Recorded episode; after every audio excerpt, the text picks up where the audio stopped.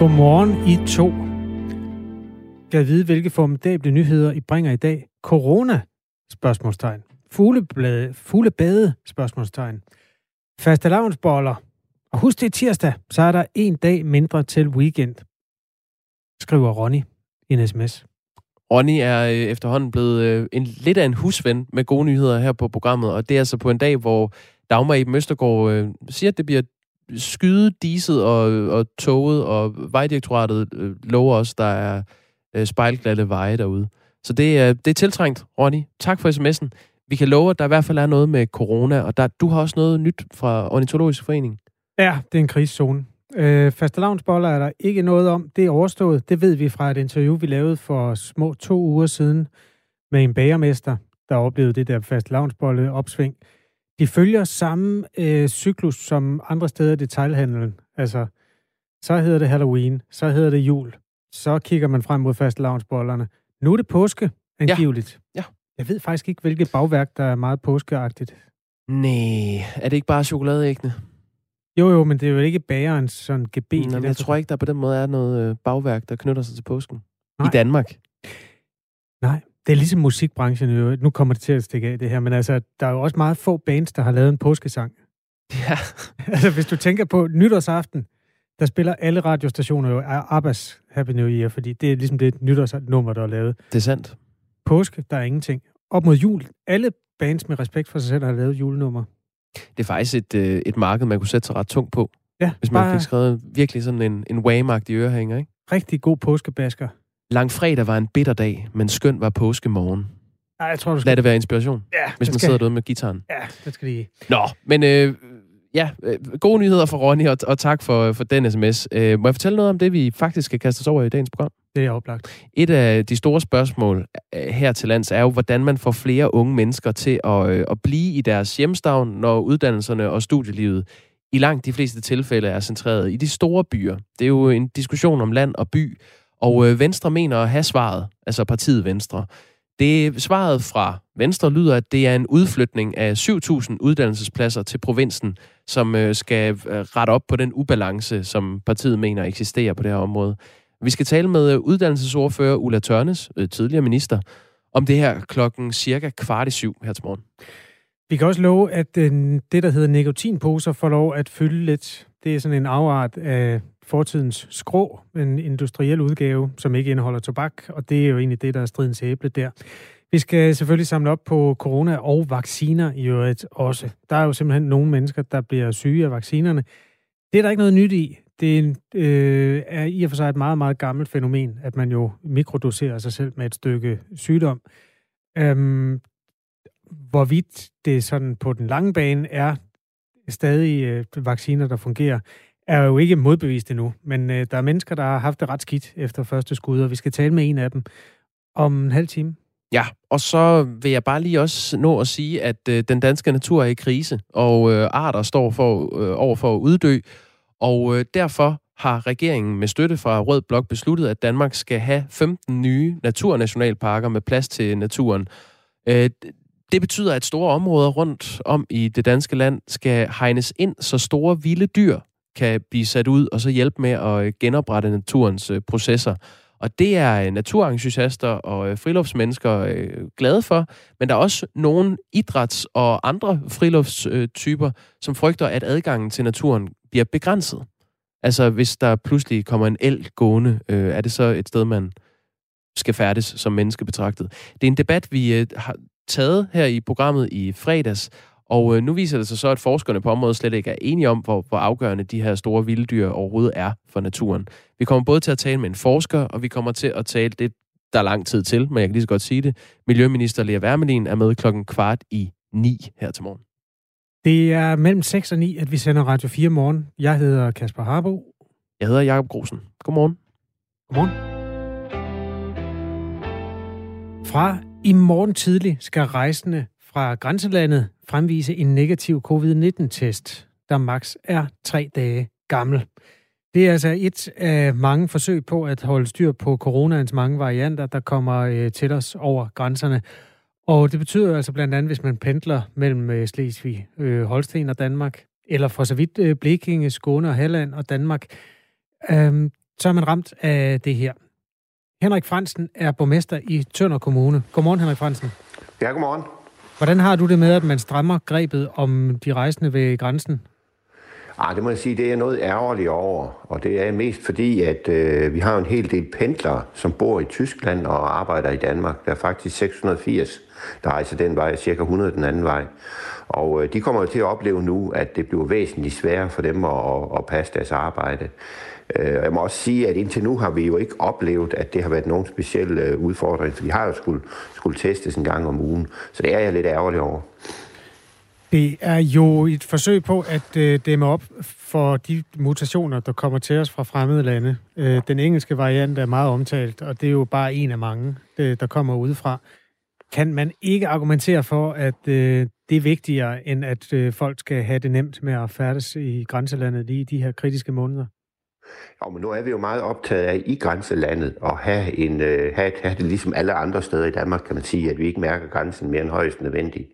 Det er jo ikke sådan, at hvis man kommer fra Esbjerg Kommune og skal arbejde i Tønder Kommune, at man skal komme med en øh, coronatest, der højst er tre dage gammel. Det er jo, når vores øh, sydlige opland til Tønder Kommune skal ind og arbejde i Tønder Kommune, at det så bliver nødvendigt.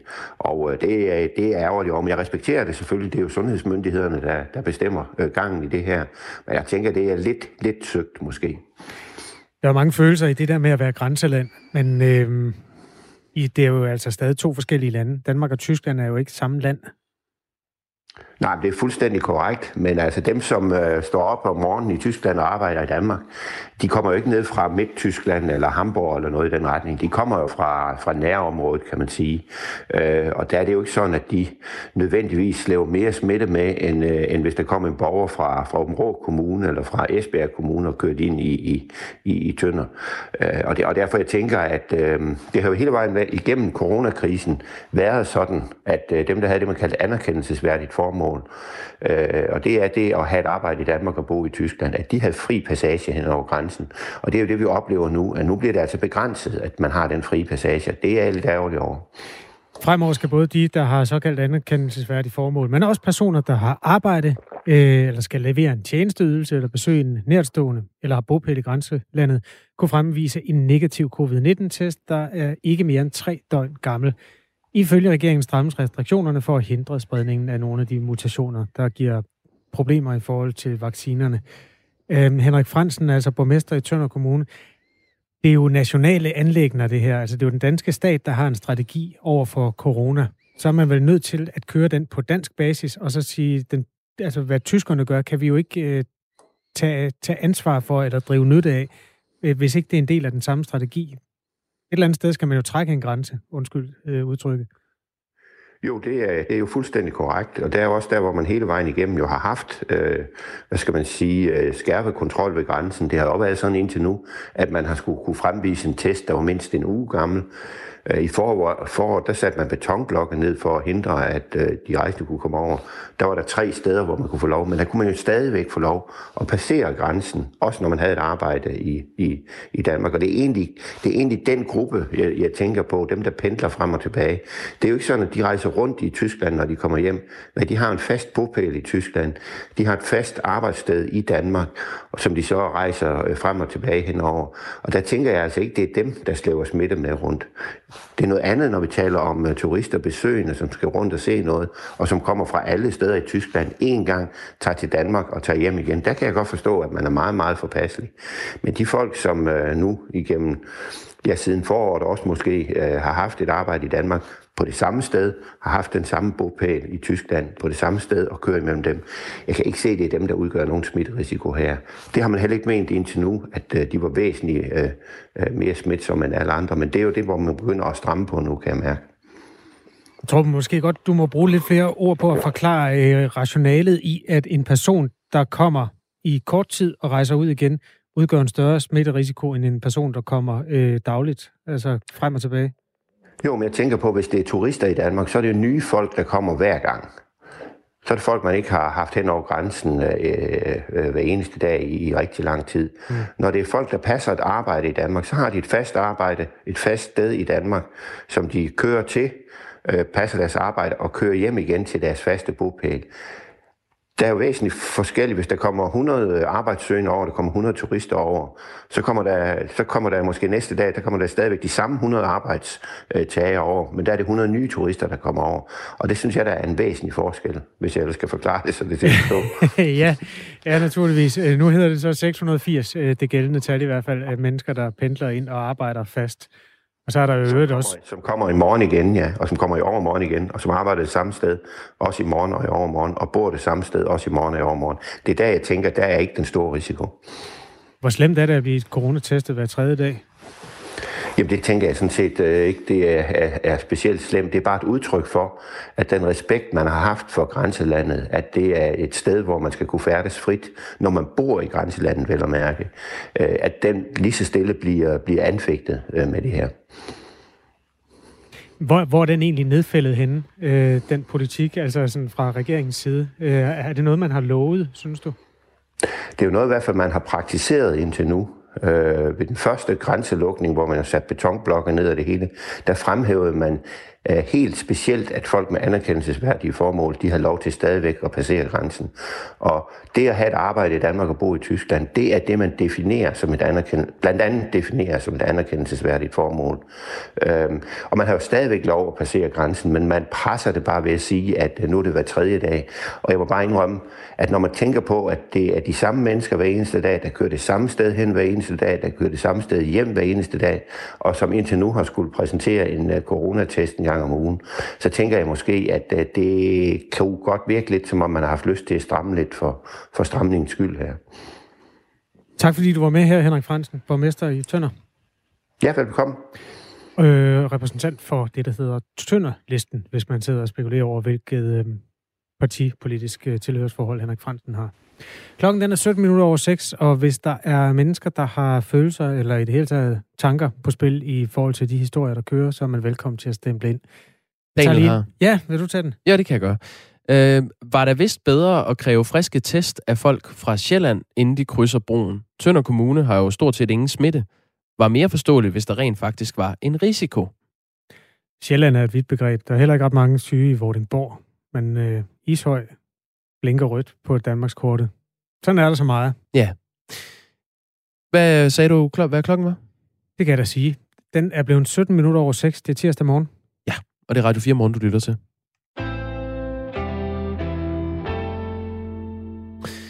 I en tid, hvor antallet af unge rygere lader til at gå i den rigtige retning, det vil sige ned, er det ikke tilfældet med andre nikotinprodukter, som f.eks. tykketobak og nikotinposer. Flere butikskæder har bekræftet over for os her på Radio 4, at de oplever en stigning i salget af både tykketobak og nikotinposer. Coop oplyser, at de har øh, oplevet en fordobling af salget af produkterne i 2020 sammenlignet med året før, og Selling Group og 7-Eleven bekræfter også, at de ser en stigning. Prisen på nikotinposer er i dag øh, meget lav sammenlignet med andre tobaksprodukter, fordi poserne ikke indeholder tobak, og derfor ikke er omfattet af tobakslovgivningen. I flere kiosker, herunder 7-Eleven, kan man lige nu, hvis man går derind, købe to pakker med 20 nikotinposer for 35 kroner. Charlotte Pissinger er professor i tobaksforbyggelse på Frederiksberg Hospital, og vi har spurgt hende om øh, konsekvenserne ved den her lave pris på nikotinposer. Jamen, det er et problem, fordi at det vil appellere til rigtig mange unge mennesker. Når det ikke koster mere end at købe lakrids, øh, så er der nogle unge, der vil synes, at det er sjovere og mere spændende at købe øh, de her nikotinposer. Og de er jo ikke uskadelige. Fordi der ikke er tobak i, så vil der heller ikke være de kraftfremkaldende stoffer, men øh, vi har stigende evidens for, at nikotin i sig selv skader den umodne hjerne. Dyreforsøg og, og scanninger af de unges hjerner og forsøg, hvor man har fulgt unge over tid og tvillingestudier viser, at øh, der sker nogle forandringer i den umodne hjerne, når den udsættes for nikotin, så man får øget risiko for kognitive forstyrrelser, for eksempel Øh, indlæringsbesvær, så man har øget risiko for øh, angsttilstande og opmærksomhedsforstyrrelser for eksempel. Så det er, det er ikke slik, vi taler om. Desuden er der øh, det fakt, som mange ikke tænker over, at et produkt, der er lidt mindre farligt eller meget mindre farligt, kan forårsage meget større skade på folkesundheden, hvis der er mange, der bruger det. Øh, I nogle af vores nabolande, som Norge, der er de helt ned på 3 procent af de unge ryger, og dernede vil vi også gerne. Øh, men vi skal ikke have øh, et andet produkt ind over, øh, så, som så bruges af rigtig mange, og så selvom det er mindre skadeligt end tobak, så vil det forårsage en større øh, skade på folkesundheden. Så for det første har vi ikke øh, nogen undersøgelser, der viser, at de er gået over til de her produkter. Øh, tværtimod er der nogle undersøgelser, der tyder på, at øh, dem, der bruger de her produkter, det er unge, der ellers ikke vil være begyndt at ryge. Desuden ved vi øh, fra nogle enkelte snusstudier, at det øger, at brug af snus hos unge øger risikoen for at begynde at ryge. Så øh, nej, det er ikke en god idé at have de her produkter på markedet. Og øh, det, er, det giver ingen mening at, at, ligesom at gå ud fra en præmis om, at øh, alle unge skal selvfølgelig bruge et eller andet psykoaktivt stof, så derfor skal vi bare skifte til et andet stof. Man vil jo ikke øh, gå ud og anbefale unge, og, og, eller glæde sig over, at unge brugte øh, kokain og hash i stedet for heroin. Ja, der skal gøres øh, det, som vi allerede er i gang med på tobaksområdet. Det er at øh, bruge de midler, som, som vi ved virker, og det er det vigtigste overhovedet, det er en høj pris øh, på produkterne. Det er som med alt andet, om det er chokolade eller sprut, eller om det er nikotinposer, det er øh, prisen, der er den vigtigste faktor til, hvor meget man bruger af det. Og derudover så kan man så bruge anden form for lovgivning, så man gør det mindre tilgængeligt for de unge, og øh, fjerne smagstofferne for eksempel, så de ikke smager slik. Hvis øh, nikotinposerne koster omkring 20 kroner per pakke, øh, så er det klart, at det er en enorm fristelse for selv meget unge øh, børn og unge. Så øh, vi risikerer, at øh, vi lykkes med tobaksforebyggelse nu, hvor den nye tobakshandleplan kommer, men til gengæld så får vi en eksplosion i brug af nikotinposer. Det sagde altså Charlotta Pissinger, som er øh, professor i tobaksforebyggelse på Frederiksberg Hospital. Men hvad tænker de unge, som øh, ja, bruger de her nikotinposer, så selv om produktet, og hvad skal der til for, at øh, de stopper med det, hvis det er det, de skal? Det har vores reporter Oscar Leo Mathisen øh, talt med øh, Mikkel Schmidt og Bastian Holm på 21 og 22 år om. Han øh, fangede dem på Banegårdspladsen i Aarhus. Der er ikke noget, der er fedt ved det. Det er jo bare, at man er afhængig, så man kan jo ikke, man kan jo ikke stoppe. Så det er ligesom... Det er et socialt stof. Ja. Det starter jo med, at man tager det sammen. Og så det sidder hyggeligt at sidde der med en del en pakke snus, så... Lige så får man sådan en nikotinvirkning ud af det. Ja, lige præcis. Så bliver det til en afhængighed. Så man ikke slippe det igen. Så hvad er det, jamen, hvad er det, det giver jer? Altså, tag det. Det er en afslappende følelse. Ja. Ja. Det giver jo ikke så meget mere efter øh, lang tids forbrug. Så er det mere bare en vane. Så det er jo... Det er svært at tale på, hvorfor man tager det. Hvad er det for et, øh, et mærke, I tager? Jeg tager lyft. Så du, du tager jo faktisk de her, som ikke indeholder tobak. Ja, de der tykke tobakposer, eller hvad de kalder, det kaldt. De hedder faktisk nikotinposer. Ja. Så øh, der, er faktisk ikke der er faktisk ikke tobak i, Nej. i, øh, i lyft. Øhm, Så det er faktisk bare en pose, der er lavet til, at man bare skal være afhængig af dem. ja, der er i hvert fald bare nikotin, ja. og så er der sådan nogle plantefibre i. Mm. I ved godt, hvad det koster, går jeg ud fra. Altså, dem, Ja, ja. Ja, hvad, hvad betaler I for? Øh, det er jo lige blevet sat ned. Betal, før betalte jeg 55, og nu koster det så 40 kroner.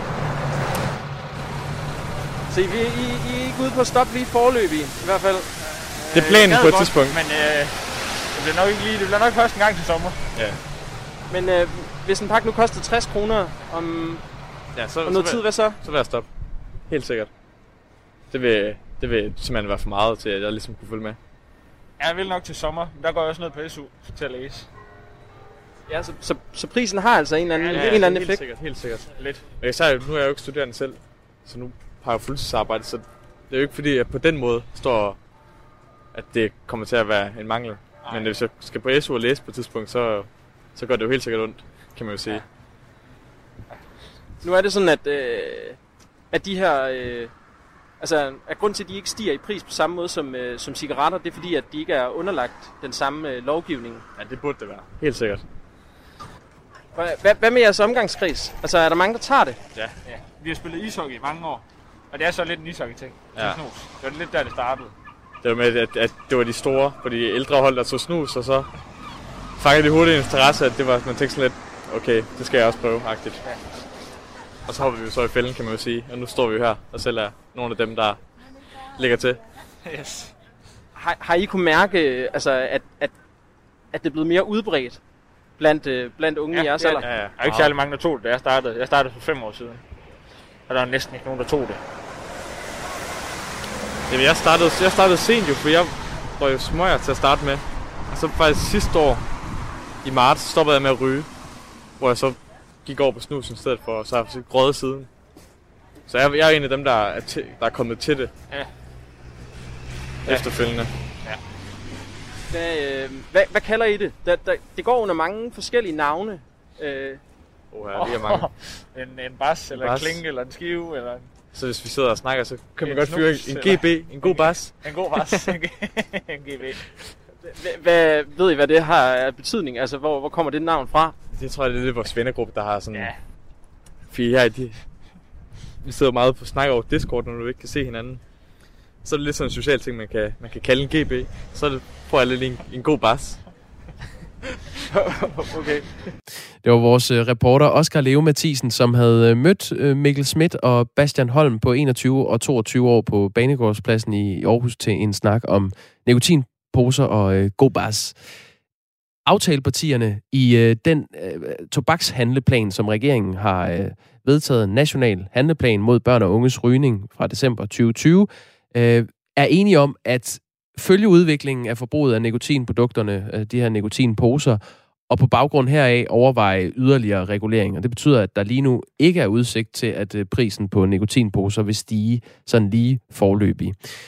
Coop gør opmærksom på, at salget af nikotinposer og tykketobak udgør lige under 2% af det samlede tobakssalg hos dem, og 7-Eleven har svaret til en, øh, i en mail til os her på Radio 4, at de øh, med hensyn til prissætningen følger den vejledende pris fra producentens side. Øh, og det betyder altså, at man lige nu kan købe to pakker nikotinposer af mærket Syn for 35 kroner. Post fra en lytter, der underskriver sig VD, lyder sådan her. Tobak, så skal I snakke med Lislot Bækst. Hun ved noget om tobakspriser. Det er sjovt, du siger det, øh, VD. Vi skal faktisk tale med Liselotte Blikst, øh, sundhedsordfører for Dansk Folkeparti. Hun mener ikke, at der skal ekstra afgifter på de her nikotinprodukter som øh, tykketobak og nikotinposer. Så lyt med, det bliver klokken 19 minutter over syv, at Liselotte Blikst er med hos os. Der er nyheder om halvandet minut. Efter dem skal vi tale med Danny, som har været en tur igennem øh, vaccinemaskinen og øh, mærket, hvad bivirkninger som koldsved, muskler og ledsværter og udpræget influenza-symptomer egentlig går ud på. Det er jo i visse kredse en øh, nyhed, man har ventet på. Altså øh, vaccinemodstanderne. Undskyld. Det var coronaen der. Hold da op.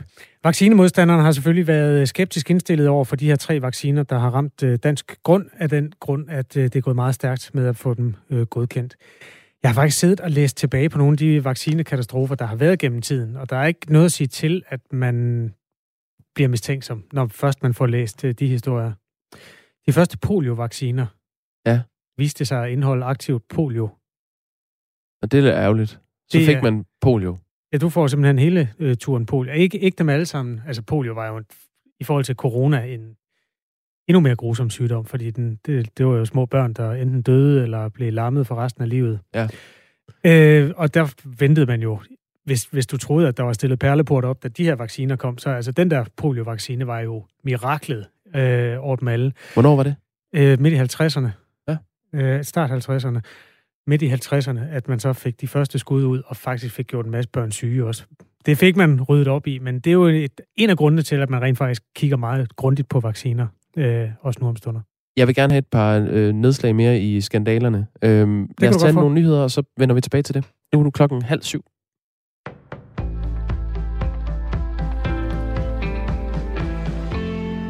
Flere partier føler sig misinformeret op til beslutningen om at aflive de danske minkbesætninger, skriver Berlingske. Op til beslutningen spurgte en række partiformænd og sundhedsordførere specifikt til det faglige grundlag bag beslutningen, men de blev afvist med begrundelsen, at de pågældende data ikke var klar. Sagens dokumenter viser imidlertid ifølge Berlingske, at forklaringen fra Sundheds- og Ældreministeriet var forkert. To dage før beslutningen den 4. november om at aflive minkene i Danmark, fremsendte Statens Serum Institut et notat, med netop de bagvedliggende data til Sundheds- og Ældreministeriet ifølge avisen. Og havde Folketinget fået indblik i notatet, ville politikerne eksempelvis kunne læse, at forskerne bag forsøg af minkvarianten kloster 5 tog et tydeligt forbehold, fordi resultaterne var forløbige. Kjell Møller Pedersen, professor i sundhedspolitik og sundhedsøkonomi ved Syddansk Universitet, mener ikke, at der der findes nogen argumenter for ikke at udlevere oplysninger til Folketingets partier. Han tilføjer, at politikerne med notatet i hånden formentlig ville få en pejling om, at fremstillingen af en pandemi i pandemien og nødvendigheden af en øjeblikkelig aflivning af alle mink var overdrevet. Man ville muligvis også vide, at truslen mod en vaccine i virkeligheden var meget beskeden, for nu at sige det diplomatisk, siger Kjell Møller Pedersen til Berlingske. Og Berlingske har altså forgæves forsøgt at få en kommentar fra Sundhedsministeriet og Socialdemokratiet. Antallet af unge rygere går ned, men det er ikke tilfældet med andre nikotinprodukter, som eksempelvis tykketobak og nikotinposer. Flere butikker bekræfter over for Radio 4, at de oplever en stigning i salget af tykketobak og nikotinposer. Coop oplyser, at de har oplevet en fordobling i salget af produkterne i 2020 sammenlignet med året før. Og både Selling Group og 7-Eleven bekræfter også, at de ser en stigning.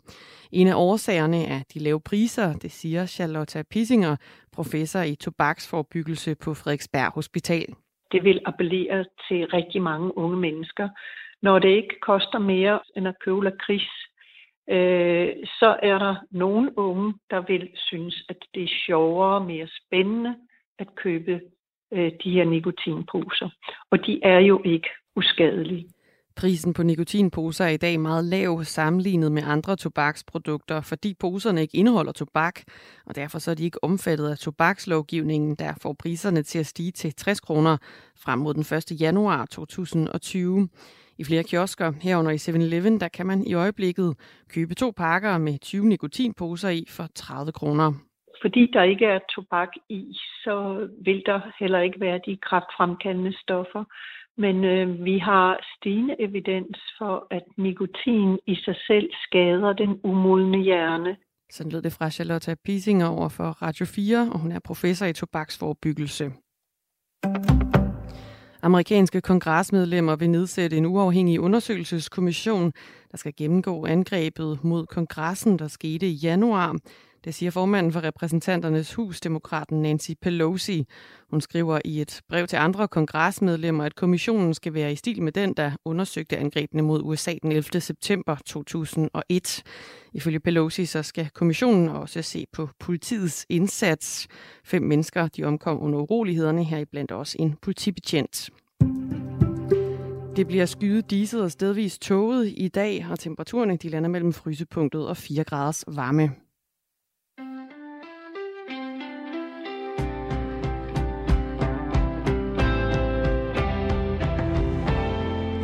Kasper, du er ved at tage os en tur ned af øh, Memory Lane, uh, skandalernes holdeplads, når vi taler vacciner og vaccinationsprogrammer her i Danmark. Alle skandale vacciners moder er jo det, der skete med polioen. Altså, der var så hårdt brug for den vaccine, så det er jo øh, i virkeligheden bare vand under broen i forhold til, hvor vigtigt det var. At det man, altså, man fik jo udviklet en vaccine.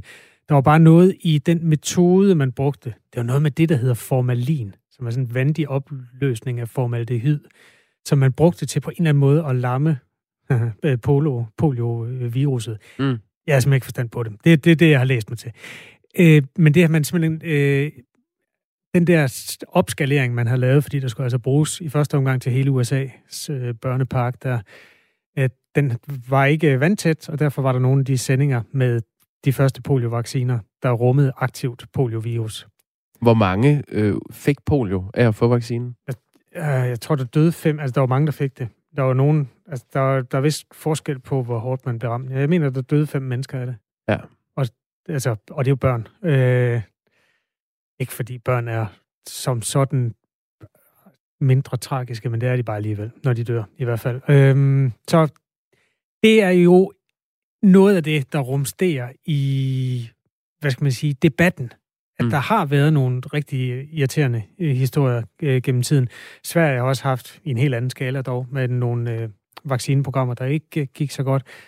Og det er jo grunden til, at man kan fodre debatten med øh, noget, der vækker skepsis og også vækker dårlig stemning. Og det har også fyldt noget i coronavaccinedebatten, som vi skal dykke ned i nu.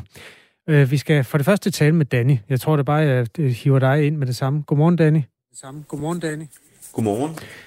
Hyggeligt, du vil være med os. Danny Pedersen er omsorgsmedarbejder på et bosted i Roskilde Kommune, og der er en lille smule øh, eko på, så vi øh, prøver lige at komme igennem det på en god måde.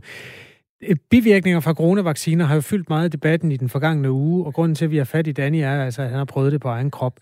Hvor lang tid gik der fra det første stik, til du kunne mærke symptomer og, og bivirkninger, og hvad, hvad gik de ud på?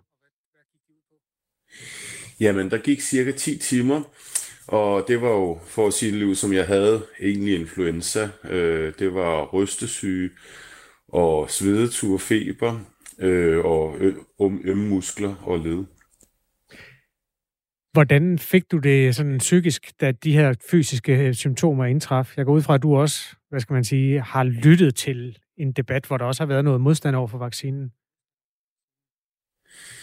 Jamen, øh, lige til at starte med, der blev jeg enormt bekymret, øh, hvad det hedder, øh, og om at jeg, jeg kunne mærke, at jeg var, jeg var lidt for dårlig til at sætte mig op på computeren og begynde at søge på en hjemmeside, så jeg prøvede at ringe til øh, Corona Hotline, som så var lukket. Den lukkede ved midnat. Og vagtlægen var der ikke til at komme igennem til, øh, hvad det hedder. Så øh, det, det, det, det, var, det overraskede mig, at, at øh, symptomerne var øh, så voldsomme. Øh, så jeg måtte lige øh, tage mig selv i og, og prøve at sige, puha, der, der er også nogle bivirkninger, og måske er de virkelig så slemme, som de opleves. Vi taler altså med Danny Pedersen, som har fået første stik af AstraZeneca-vaccinen. Og AstraZeneca er jo den tredje type vaccine, der er kommet inden for landets grænser, og øh, til synlædende den, hvor øh, bivirkningerne kommer til at fylde mest. Det hører med til historien, at Danny Pedersen her skal have andet stik øh, den 12. marts om fire uger. Ifølge Statens Serum Institut er de hyppiske, hyppigste bivirkninger ved AstraZeneca-vaccinen smerte og ømhed på injektionsstedet, hovedpine, træthed, muskelsmerter, utilpashed, feber, kulderystelser, ledsmerter og kvalme, der oftest forsvinder igen efter få dage. Øhm, det er fire dage siden, Danny. Hvordan har du det nu? Jamen, jeg har det godt, og jeg jeg er fuldt ud ovenpå igen. Havde du øh, nogle betænkeligheder med at øh, tage vaccinen? Altså jeg går ud fra, at du tager den som en del af din øh, beskæftigelse. Det er derfor, du er blevet puttet frem i køen. Men øh, har du haft nogle betænkeligheder med at tage den? Øh, ja, altså jeg vil sige, jeg har, jeg har haft mange betænkeligheder, også fordi der, der florerer så mange informationer, og der er tre forskellige vacciner, og jeg har også en oplevelse af, at, at det lige pludselig virker forskelligt, hvilken vaccine man får. Øh, men man kan sige, da, da jeg så fik tilbuddet, og, og vi ligesom fik at vide, at, at nu var det vores tur til at blive vaccineret, også, så, så vi kan udvise hensyn for de borgere, vi har ansvaret for, øh, så tog jeg selvfølgelig imod tilbuddet med det samme. Øh, men men det har været, der, der har været rigtig mange informationer, og, og det, har, det har skabt en stor usikkerhed øh, for mig i forhold til, om jeg skulle tage den eller ej. Hvilke informationer synes du, du har manglet? Øh, ja, jeg vil, jeg vil sige, det, det, det, jeg har nok manglet nogle mere konkrete og, og faste informationer at forholde øh, mig til.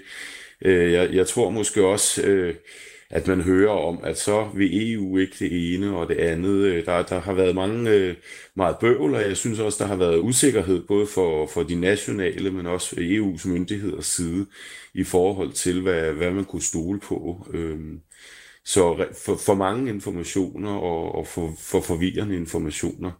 Øh, så det er måske mere et, et, øhm, et problem, der, at, at der har været for mange informationer frem for en enkel og simpel information. Helt præcist, hvad har du været i tvivl om? Hvad vil du gerne have vidst? Øh, jamen, måske, måske en, en lidt større klarhed om, øh, hvad, hvad er det for en virus, jeg får, og, og hvad, hvad er bivirkningerne, hvad kan jeg forvente? For eksempel også det her med, at, at jeg var nødt til at sygemelde mig for mit arbejde. Jeg, jeg har måske mere fået et indtryk af, at, at bivirkningerne, de vil grænse sig til, at man måske bare oplever lidt ubehag. Øh, og så også det her med, at, at der har været så mange forskellige vac, øh, vacciner, øh, øh, at en, en større øh, tro på, at, at alle tre vacciner selvfølgelig var effektive og, og virkede. Hvor lang tid gik der, altså du, du beskriver, at du bliver stukket, så går der cirka 10 timer, du går i seng, og så vågner du med de der symptomer, hvor du har det elendigt og bliver urolig inde i hovedet. Hvor lang tid gik der, før den der uro, den gik væk? Og altså, var det noget, du klarede selv, at få, hvad skal man sige, tage dig selv til fornuft? Øh, ja, ja, det kan man sige. Øh, jeg vil så også sige, at jeg fik jo ringet til, til min arbejdsplads. Øh, vi er så heldige at, at have nattevagt. Øh, så hvad det hedder, Øhm, og der øh, bekræftede min nattevagt mig selvfølgelig også i, at, at hvad der, han havde hørt, at, at man kunne få nogle, nogle bivirkninger efterfølgende. Øhm, og, og så selvfølgelig lige med noget, med noget tid til at, at få tænkt noget fornuft ind, at, at ja, det er jo klart, det er en, en vaccine mod en, en slags influenza, så selvfølgelig får man symptomer, der, der minder om det, øh, hvad det hedder. Så og der gik vel en, et, et, et par timer, vil jeg sige, øh, hvor jeg lå og havde det lidt skidt og, og var bekymret. Øh, også fordi jeg er, er single, så øh, der, der er ikke lige en, en kone eller nogle børn i nærheden, der, der kan være opmærksom på, hvordan jeg har det. Jeg har en lytter, der hedder Mariem, som skriver for det første fortsat god bedring, og hun spørger også, om du vil anbefale den vaccine. Og det er måske et meget godt spørgsmål. Altså, hvad er dit budskab til de mennesker, der får øh, den her besked i e-boksen, at øh, der er et stik til dem lige om lidt? Åh oh, ja, jeg, jeg synes, det er svært. For det første synes jeg, det er enormt vigtigt, at, at man træffer sin egen beslutning, om, om man ønsker at få den her vaccine eller ej. Og jeg øh, kan sagtens forstå, forstå dem, der glæder sig rigtig meget til at få den, og hvor det vil skabe tryghed i hverdagen.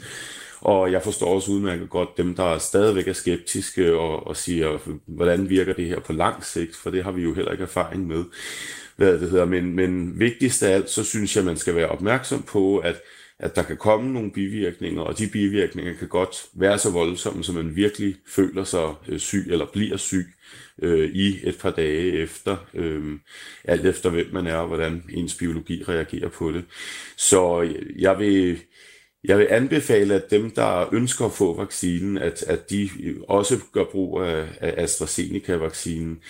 Men øh, igen, det er et meget individuelt og personligt valg, mener jeg, og det skal det fortsat være. Havde du egentlig noget alternativ? Altså, du er pædagog og omsorgsmedarbejder på et bosted. Vil du kunne fortsætte med at have det arbejde, hvis du havde sagt nej tak til vaccinen? Øh, ja, det vil jeg godt. Altså, os, os der er offentlig ansat, vi er ikke øh, tvunget til det. Øh, der kan selvfølgelig også være gruppepres eller et arbejdspres involveret, men det har jeg som sådan heller ikke oplevet. Jeg har oplevet, at, at øh, der, der er en stor forståelse for, at det er frivilligt at tage vaccinen, Øh, men selvfølgelig øh, taler vi meget om det, og, og vi taler også om, om den her respekt for de borgere, vi har ansvaret for, og ikke mindst også borgernes ret til frit at vælge.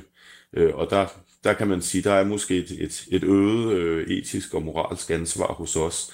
Øh, men øh, igen, også en stor forståelse iblandt os, oplever jeg, at, at det er et, et personligt valg, om man vil vaccineres. Tusind tak, fordi du vil øh, fortælle om uh, dit første skud, og held og lykke med det næste, som du altså får om fire uger. Danny Pedersen. Ja, mange tak. Uh, Danny Pedersen, som altså arbejder som pædagog og omsorgsmedhjælper på et bosted i Roskilde Kommune. Klokken den er 6.44. Husk at skrive ind, hvis du har holdninger til det her. Det er for eksempel det, Mikkel gør og skriver. Problemet er, for mig at se, ikke så meget, at nogen får bivirkninger af en vaccine. Problemet er, Øh, Øh, når et firma konsekvent har flere gange så mange indrapporterede bivirkninger i den virkelige verden, som de har i de tests, der giver dem tilladelse til at gå videre. Det gør mig mistænksom, skriver Mikkel. Øhm, ja. Det kan man ikke øh, fortænke Mikkel i. øh, tænker jeg. Nu, nu fortalte du om, øh, om skandalen med polio. Det er jo slet ikke der, vi, vi er. Men det er altid sundt at være en smule skeptisk. En anden lytter skriver, at man kan konkludere, at det er vist er godt, at det ikke var de ældre, der fik AstraZeneca-vaccinen. Nu griber jeg fuldstændig bagerst i min hukommelse, men er det ikke også det, man er nået frem til i Sverige, at øh, de ældre ikke skulle have den? Det er, øh, der må jeg være svar skyldig, men det er i hvert fald det, man har besluttet i Danmark. Fordi der ikke har været tilstrækkeligt, øh, tilstrækkeligt med studier på området. Ja.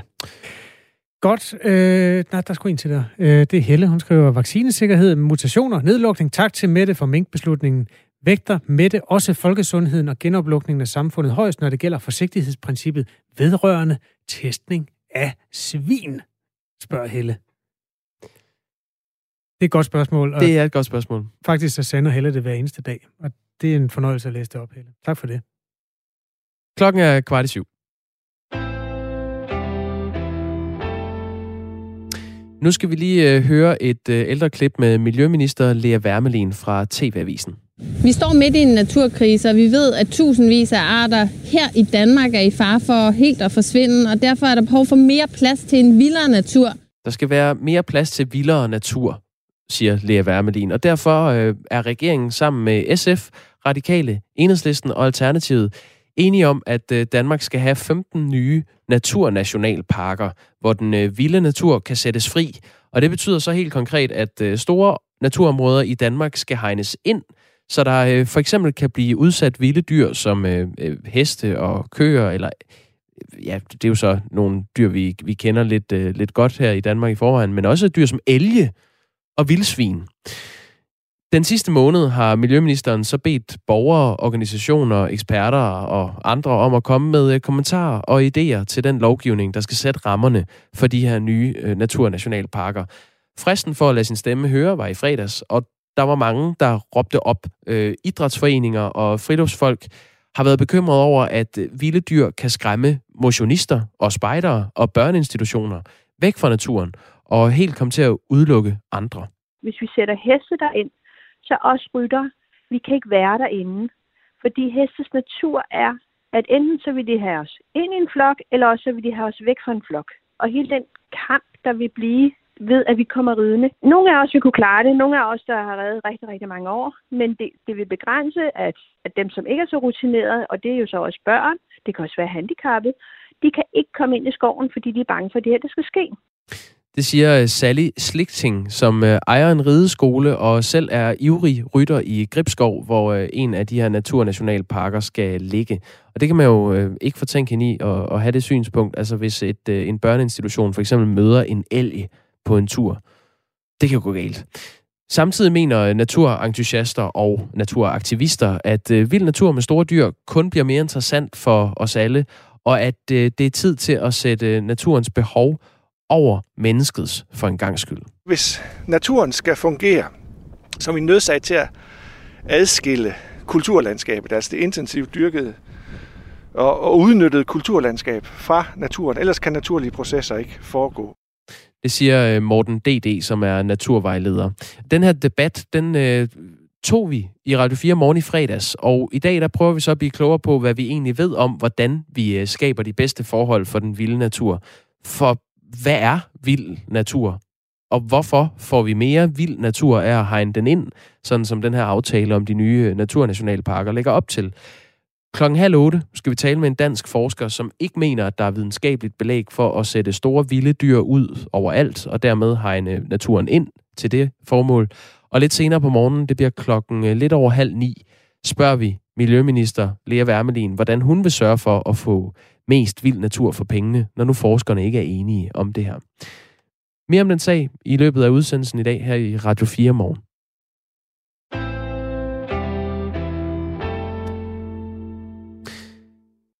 Venstre har som ambition, at der skal flyttes i alt 7.000 uddannelsespladser væk fra de øh, største byer. Det er altså væk fra København og Aarhus og Odense og Aalborg og Roskilde. Uddannelsespladserne skal i stedet placeres i øh, de mindre store byer. Det kunne for eksempel være i øh, Fredericia, eller Esbjerg, eller Holstebro, eller Helsingør. Og hvorfor så egentlig det? Det kan vi jo spørge Ulla Tørnes om, som er uddannelsesordfører for øh, Venstre. Godmorgen. Godmorgen. Ulla Tørnes, hvordan sikrer du dig, at man ikke ødelægger fagligt stærke miljøer ved at rive uddannelserne op med, med rode og så sende dem ud i landet?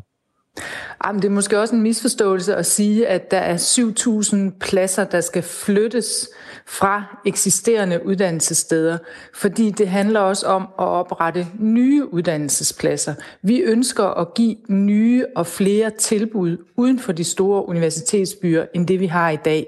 Så det er 7.000 flere unge, vi ønsker, der skal kunne tage deres videregående uddannelse uden for de store byer, når vi fra, når frem til 2025. Hvor mange, så det her det ja. handler handler ikke om, så det her det handler ikke om at smadre eksisterende miljøer.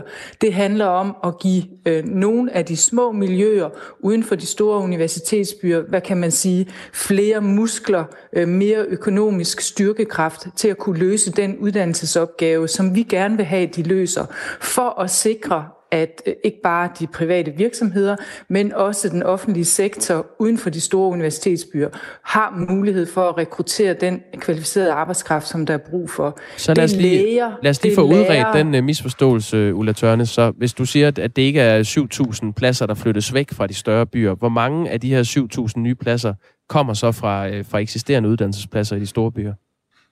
Jamen ved du hvad, det kan jeg ikke svare på. Det her det er vores bud på, hvordan vi mener, at øh, vi kan bidrage til at skabe et Danmark i bedre uddannelsesbalance.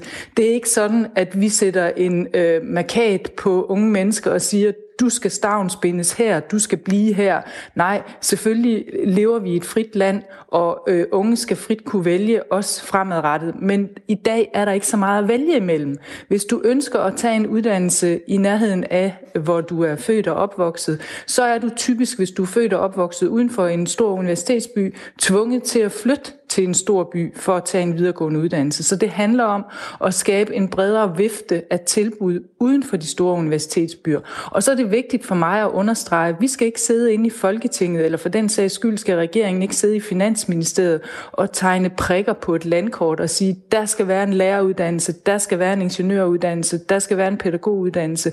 For mig er det vigtigt, at det her det vokser nedefra, fordi det er den måde, vi øh, giver det stærkest lokal forankring, og dermed også øh, sikre, at der er et behov i det område, hvor uddannelsen oprettes. Mm. Der har for eksempel været en debat igennem længere tid i Esbjerg, hvor man ønsker at få oprettet en jurauddannelse. Det har regeringen afvist.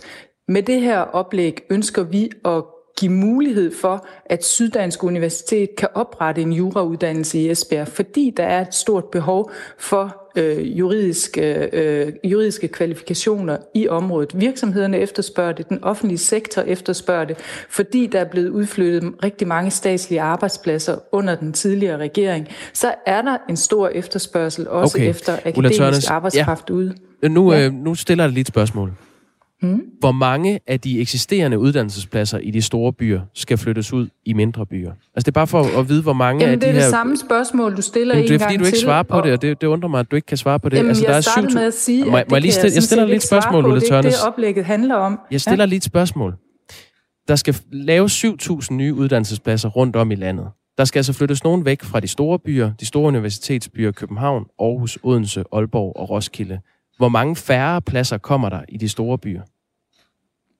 Det, der er vigtigt med oplægget her, det er at sikre, at unge har mulighed for at vælge en videregående uddannelse i nærheden af deres hjemmeegn, så de ikke tvinges til at flytte til en af de store universitetsbyer for at tage en videregående uddannelse. Ja. Vi har en målsætning om, at 7.000 unge, når vi når frem til 2025, skal tage 7.000 flere unge skal tage deres videregående uddannelse uden for de store universitetsbyer. Hvor mange pladser, der flyttes fra for eksempel Københavns Universitet uden for København, det er ikke det, oplægget her handler om. Det handler om at skabe nogle, nogle bedre rammer for, at Københavns Universitet synes, det måske kunne være attraktivt at oprette uddannelser uden for København. Okay. Nøjagtigt som eksemplet med Syddansk Universitet, jeg nævnte. Syddansk Universitet vil gerne oprette en jurauddannelse i Esbjerg, men det koster selvfølgelig penge at have uddannelses udbud på flere adresser, end hvis du kun har én adresse. Og derfor handler oplægget her om at give flere muskler til de institutioner, der i dag findes uden for de store universitetsbyer. Okay. Venstre foreslår konkret, det her det er lidt fakta om, øh, om forslaget, en, en fordobling af det decentrale grundtilskud, øh, som er... Ja, hallo? Øh, jeg kommer lige med lidt fakta på det her forslag, Ulla Tørnes. Det decentrale øh, grundtilskud skal fordobles, så det er et tilskud til de øh, videregående uddannelsesinstitutioner, der skal bruges på at sikre uddannelser uden for de store byer. Tilskuddet er i dag på øh, 86 millioner kroner årligt, og de nye penge vil I så finde inden for uddannelsessektoren. Derudover vil Venstre øh, afsætte en række tilskud, øh, og så vil I forpligte uddannelsesinstitutionerne til at oprette de her decentrale uddannelser. Det skal altså skrives ind i deres rammekontrakter, og til gengæld så vil I give dem øh, 25 millioner kroner til, til den opgave. Ulla Tørnes, I vil altså finde 86 nye millioner i uddannelsessystemet. Hvor skal de penge øh, spares for, at der bliver råd til det her?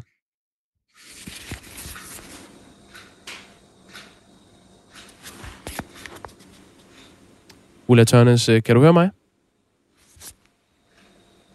Det er meget besynderligt. Jeg tror, vi skal prøve at ringe øh, Ulla Tørnes op på en telefon i stedet. Det var som om, vi mistede øh, forbindelsen til hende.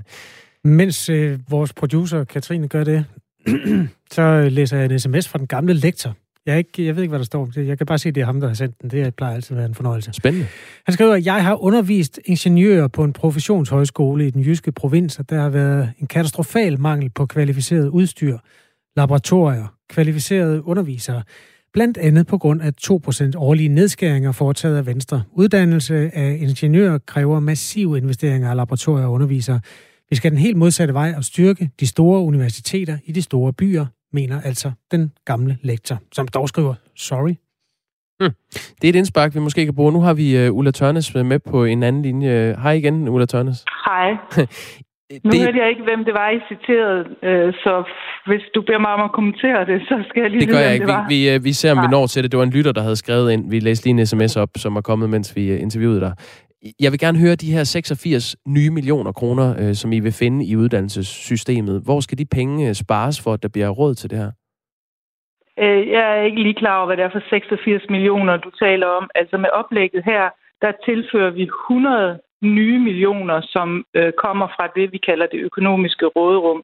Så det er altså 100 millioner, som vi tilfører uddannelsessektoren med oplægget her. Og det skal ses i lyset af, at det selvfølgelig koster penge at have flere adresser, som jeg vist nåede at være inde på tidligere, før forbindelsen den røg. Ja. Øh, det koster selvfølgelig penge at øh, have udbud øh, flere steder, og det er præcis det, oplægget her handler om. Så jeg er ikke helt klar over, hvad det er for 86 millioner, du taler om, men vi tilfører 100 millioner kroner ekstra til uddannelsessektoren, hvoraf de 50 millioner er øremærket nye uddannelser på universitetsniveau, altså for eksempel den jurauddannelse, som jeg talte om, man ønsker at oprette i Esbjerg, hvor Syddansk Universitet siger, at det koster dem i størrelsesorden 10 millioner at etablere et øh, jura-udbud øh, af høj kvalitet i Esbjerg. Det skal de i dag finansiere inden for deres eget budget. Det giver vi mulighed for, at øh, de kan, de kan øh, få gennem øh, de midler, vi afsætter her. Så laver vi en pulje på 25 millioner til at udvikle nye uddannelser. Det kunne være et erhvervsakademi, der gerne vil etablere en ny uddannelse. Det koster selvfølgelig penge at udvikle en ny uddannelse, og det sætter vi penge af til her. Jeg vil lige nå at spørge dig, ja, Ulla ja. Tørnes, det bliver, det bliver en, øh, en lang snak om, øh, om millionerne nu, øh, ja, en ja. udregning af det. Men jeg vil det var lige... det, du spurgte om. ja, men øh, du, du, ja, vi når ikke at, at dvæle mere ved det. Så vidt jeg kan se, så, så øh, vil det her øh, forslag om at oprette de 7.000 nye pladser øh, med den afsætning af ekstra midler og tilskud osv. løbe op i 186 millioner kroner. Men øh, lad os nu lade det, det ligge. Jeg slet ikke, at det er et fantasiregnestykke, hvor jeg ved slet ikke, hvor du har 186 millioner kroner fra. Altså, vi har afsat 100 millioner kroner til at understøtte en oprettelse af nye studiepladser uden for de store universitetsbyer. Og det er jo vigtigt at huske på, at man har jo midlerne gennem statens budget. Altså man har jo taxameterpengene med hver enkelt studerende mm. i forvejen. Så det er 100 ekstra millioner, så jeg forstår ikke, hvordan du får det til 186. Alright. Ulla Tørnes, det her det var et øh, meget bumlet interview. Jeg ved ikke, har du tid til lige at hænge på til efter nyhederne om øh, fem minutter, og så kan vi lige gøre det færdigt? Der er sådan set øh, ja, flere spørgsmål. Det er, det er godt. Ja. Tak skal du have. Vi taler videre med Ulla Tørnes, som altså er uddannelsesordfører for Venstre om øh, det her forslag, den her ambition om at skabe 7.000 nye uddannelsespladser væk fra de store byer i, øh, i Danmark. Det gør vi på den anden side af nyhederne.